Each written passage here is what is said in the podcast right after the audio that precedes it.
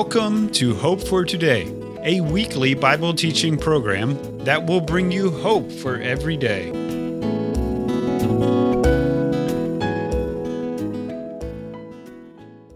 A few years ago, there was a group of us sharing the gospel here in our city. We were handing out tracts and doing some street preaching. One of the brothers gave a short message from Amos 4:12, and his main point was prepare to meet God.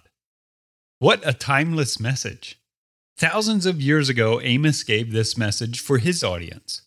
And many years before Amos, the children of Israel were given specific instructions for how to meet God at Mount Sinai.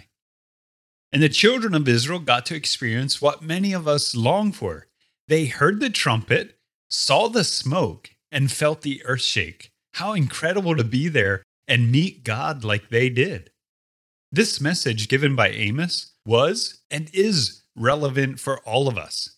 Since then, the prophets of God have been declaring this message. And we also need to take this message personally and then share it with everyone. This is because it will happen and we need to prepare. J. Mark will tell us more about how to prepare but before he does, let's look at two verses which show us that we will meet God. Meeting God is not optional, it doesn't depend on whether you feel like it or not. You will meet God and stand before him. Here is how we can be so certain. Romans 14:12 says, "So then, each of us will give an account of ourselves to God." This is a serious verse for each of us to think about. If you know Jesus, Stay focused, live for Him. Our small choices do matter. And if you have rejected Jesus, this warning is for you. Your life is not your own. You're not the only boss. You may think so and live that way. However, you will have to give account to your creator. Also, in Philippians 2:10, it says that at the name of Jesus, every knee should bow and that every tongue should confess that Jesus Christ is Lord. Listen, our plea is for you to do this before you are standing before Him. Don't wait.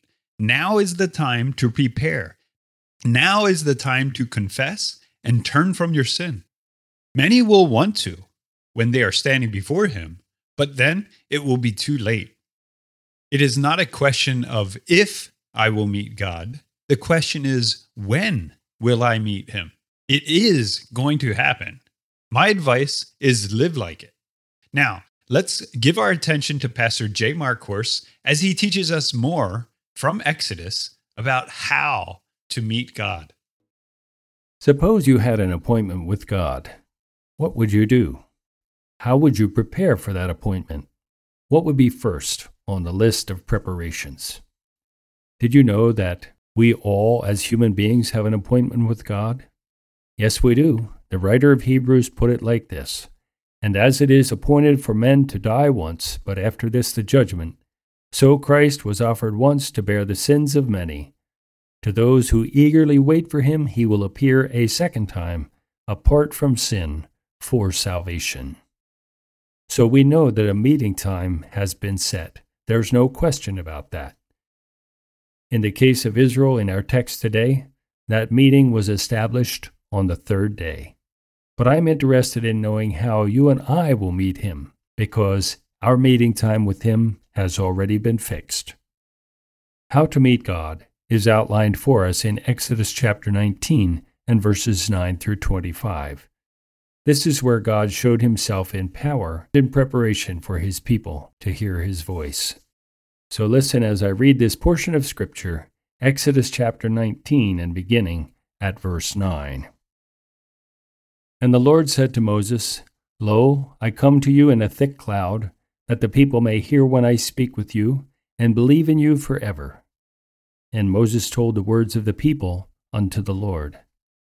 And the Lord said to Moses, Go unto the people, and sanctify them today and tomorrow, and let them wash their clothing and be ready for the third day, because on the third day the Lord will come down in the sight of all the people upon Mount Sinai.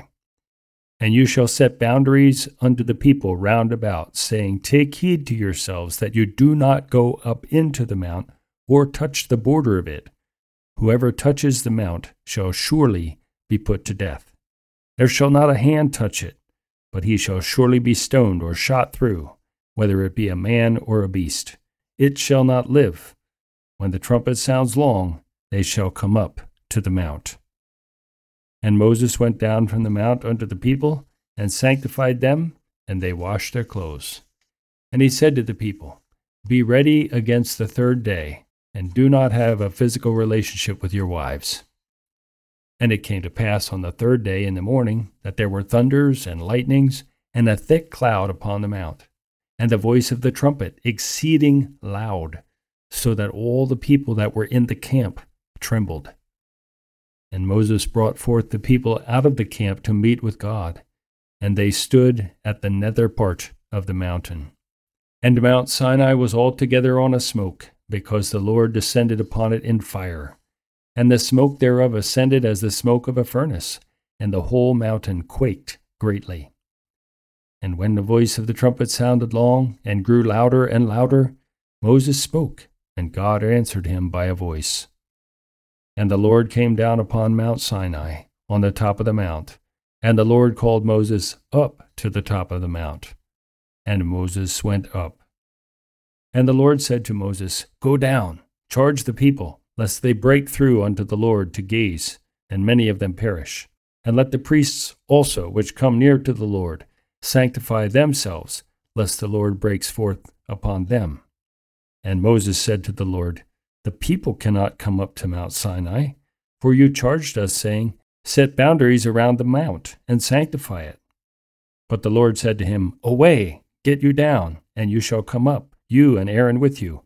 But do not let the priests and the people break through to come up unto the Lord, lest he break forth upon them. So Moses went down to the people, and he spoke to them.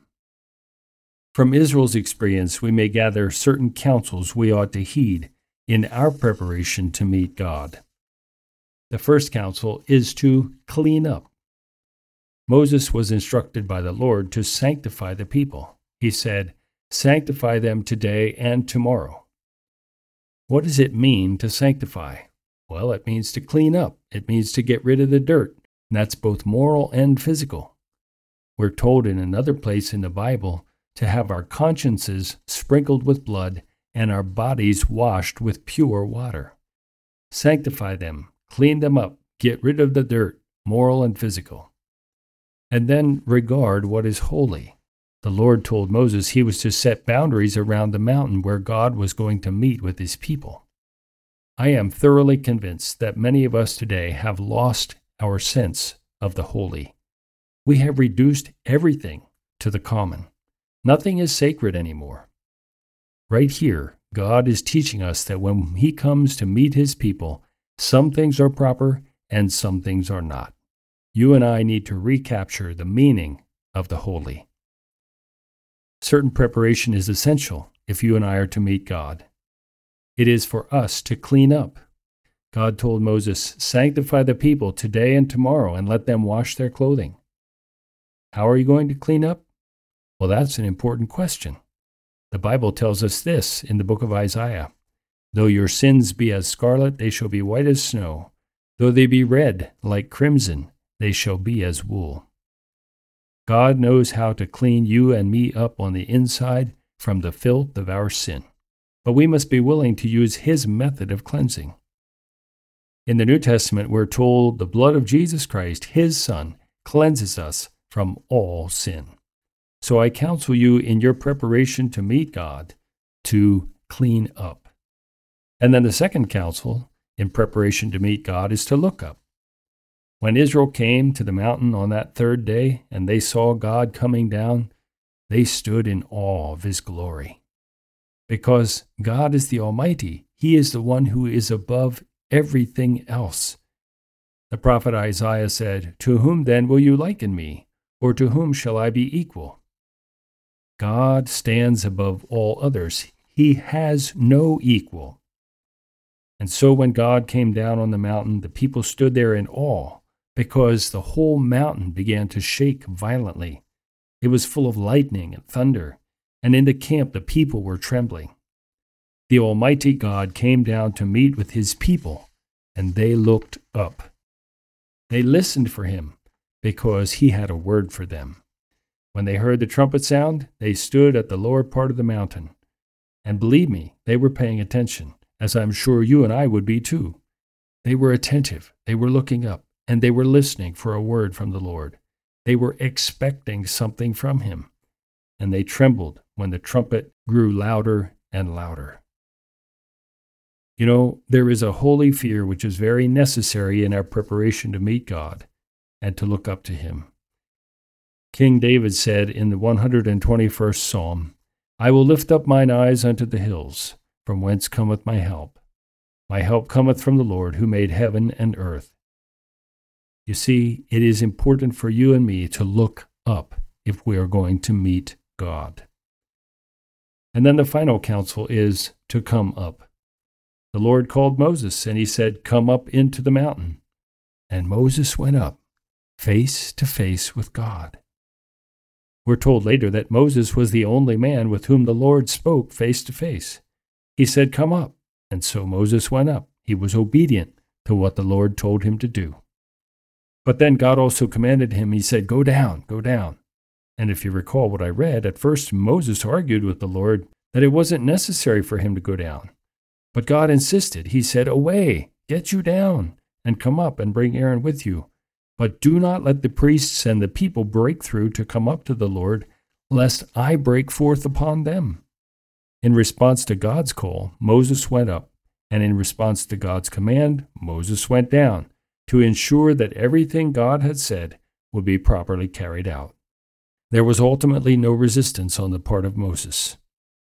You and I must also be ready to do what God calls us to do. If He calls us to come up, then we must go up. If he calls us to go down, then we must go down. Moses is a model for us in meeting with God. It is for us to come up to God to learn what he commands and to go down then to carry it out. This is how we meet God. To meet God, then, I urge upon you these counsels from this significant experience of Israel clean up, look up, and come up. That results in a personal relationship with God. Thanks, J. Mark, for this teaching. And thank you for being here for this teaching from God's Word. It is a privilege for us to study God's Word and learn from it. Now let's take what we've heard and put it into practice. The teaching and instruction in the Bible is for us, and it is meant to be lived. It is amazing how timeless the Bible is. We believe this book is the best foundation to live by for all the hard questions in life, the Bible has the best answers. Not the easy answers, but certainly the best ones. And Jesus promises to be with us. What a comforting promise. If you have any questions or if you'd like a copy of today's teaching, here are a few ways you can contact us. The best way is via email. Our email is hope at heraldsofhope.org. Or you can connect with us on our website. Our website is heraldsofhope.org. On our website, you will find other teaching similar to this and more helpful resources. Please look around while you're there. If you go to the Connect tab, you can message us directly. Again, the website is heraldsofhope.org. Thank you so much for being with us. We look forward to next week and hope you will join us for more lessons from Exodus. I will leave you with the comforting promise Jesus left to all his disciples in the last verse of Matthew teaching them to observe all things that I have commanded you. And lo, I am with you always, even to the end of the age.